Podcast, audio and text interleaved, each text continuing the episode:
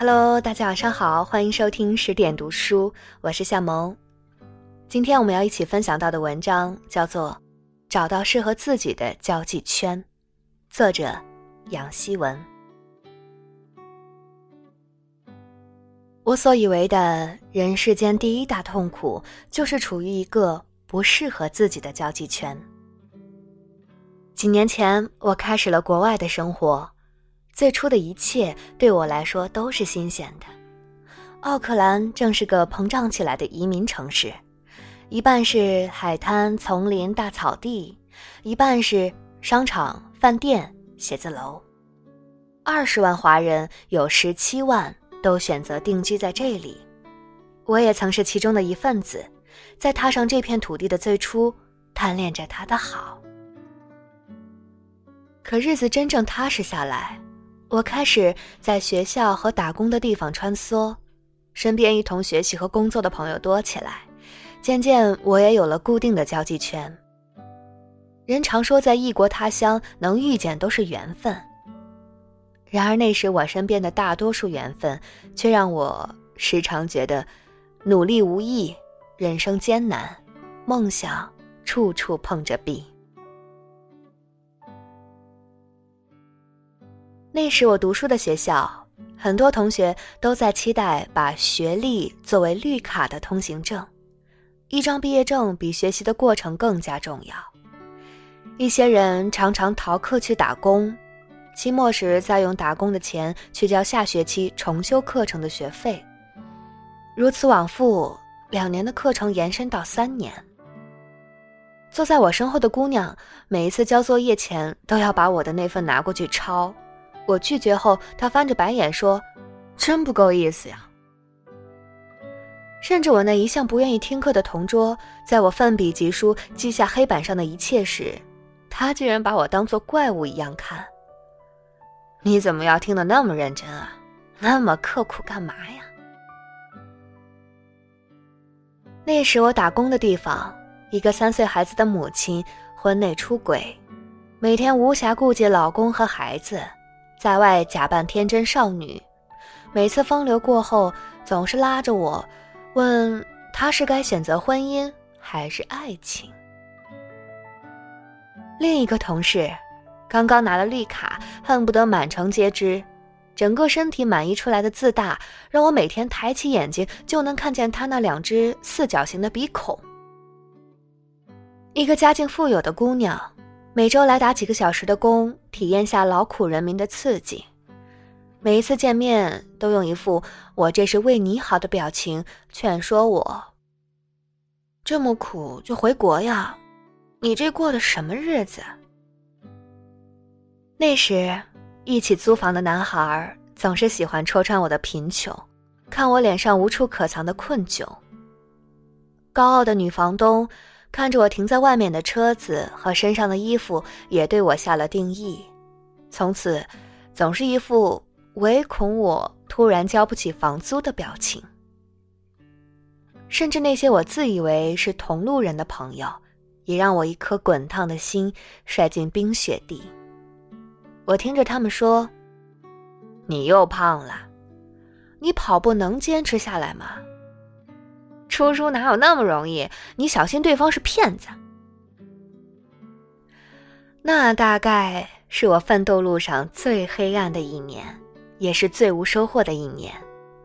我处在一个非常热闹的交际圈，却时常觉得孤独。此后的我才意识到，人能体会到的最深刻的孤独，不是你的周围空无一人，而是你站在拥挤的人群里面。而眼前，却看不到一个同类。在我那一年的交际圈里，没有一个人是喜欢读书、跑步、写字的。大家更看重的是，你有绿卡吗？你有多少钱？身边有没有什么劲爆的八卦？我至此学会闭上嘴巴，不愿意把自己的生活和任何人分享。也绝不想与谁发生半点的关联。可当我去跑步、去读书、去写字、去拼命学习、去奋力赚钱，生活中却依旧没有什么美好的事情发生。我似乎隐约看见从那黑暗里投射来的一束束目光，在期待我在哪一刻摔倒，然后关切地走过来和我讲一讲他们的。早知道，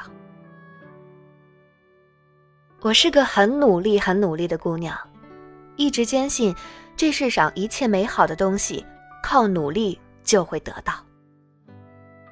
可我也是一个情绪很不稳定的姑娘。很容易受到身边人的影响。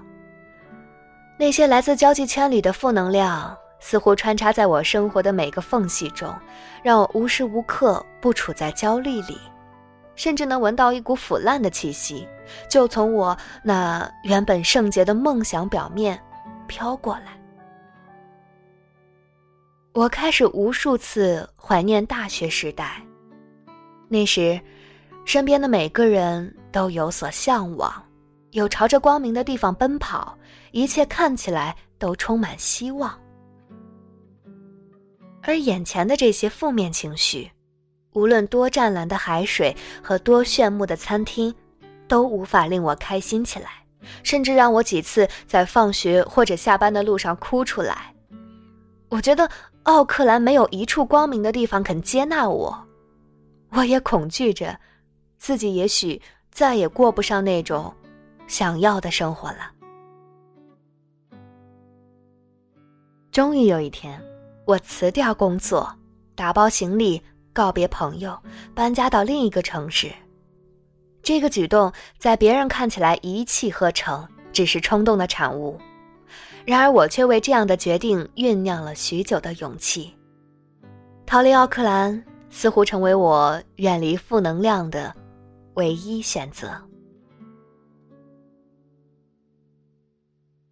我在新的城市里定居下来，那三个小时的颠簸路途和毫无定数的未来都让我心生恐惧。然而，我却没有预料到，这次逃离竟然成为了非常有价值的一次决定。我至今已经在这个城市中居住了一年零两个月，摇摇晃晃做过几份工作，朋友三三两两的结交着。交际圈再一次被建立起。和几年前不同的是，我很开心的发现，在我如今的交际圈中，生活着这样一群充满希望的朋友。每周学习中文，已经坚持一年，期待今年去中国旅行的韩国小妞。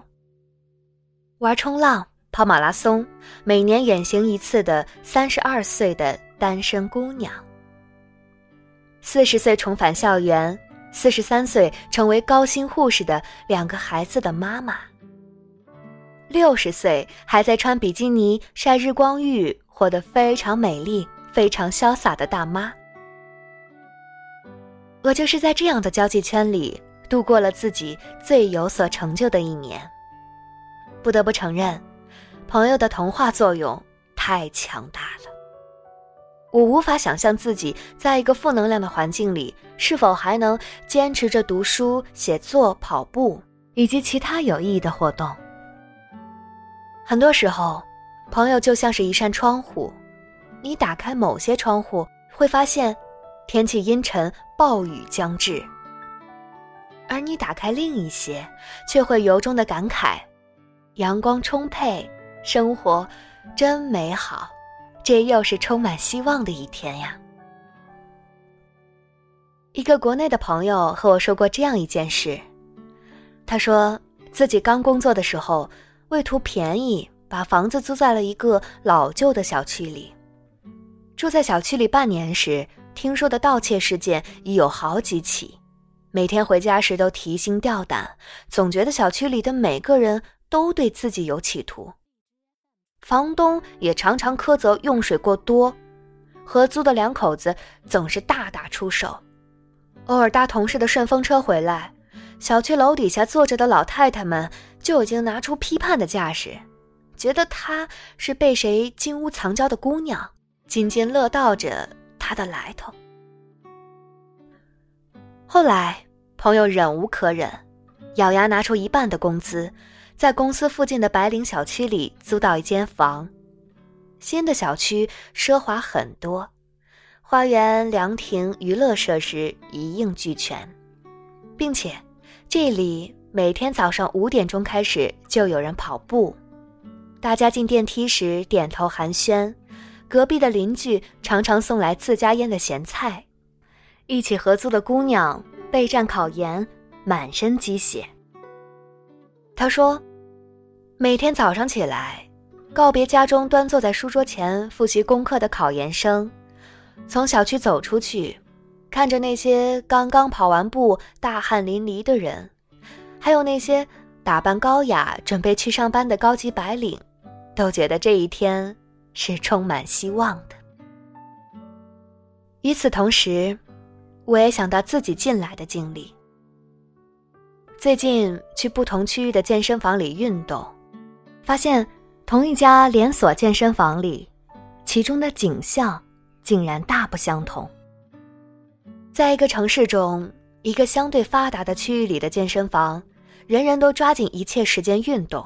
不肯浪费一分一秒，这让我也丝毫不敢松懈。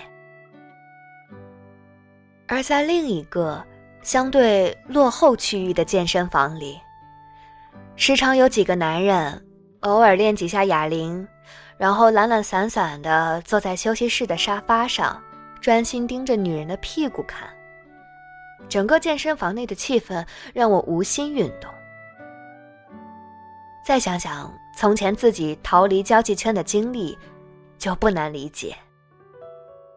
周围环境对于一个人有着巨大的影响，一个人的生活，很大程度上取决于身边人的生活状态。从前的我很天真，总是这样想：一个人只要信念坚定，不管在哪里，都能成为自己喜欢的样子。现在的我，依然很天真，但却这样想：一个人除了信念坚定，还要找到适合自己的交际圈，和同样充满正能量的朋友一起努力，这样才能更快的成为自己喜欢的样子。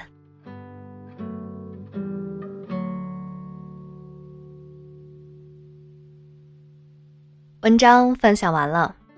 就像前两天分享的文章，二十几岁住在哪里对你有多重要？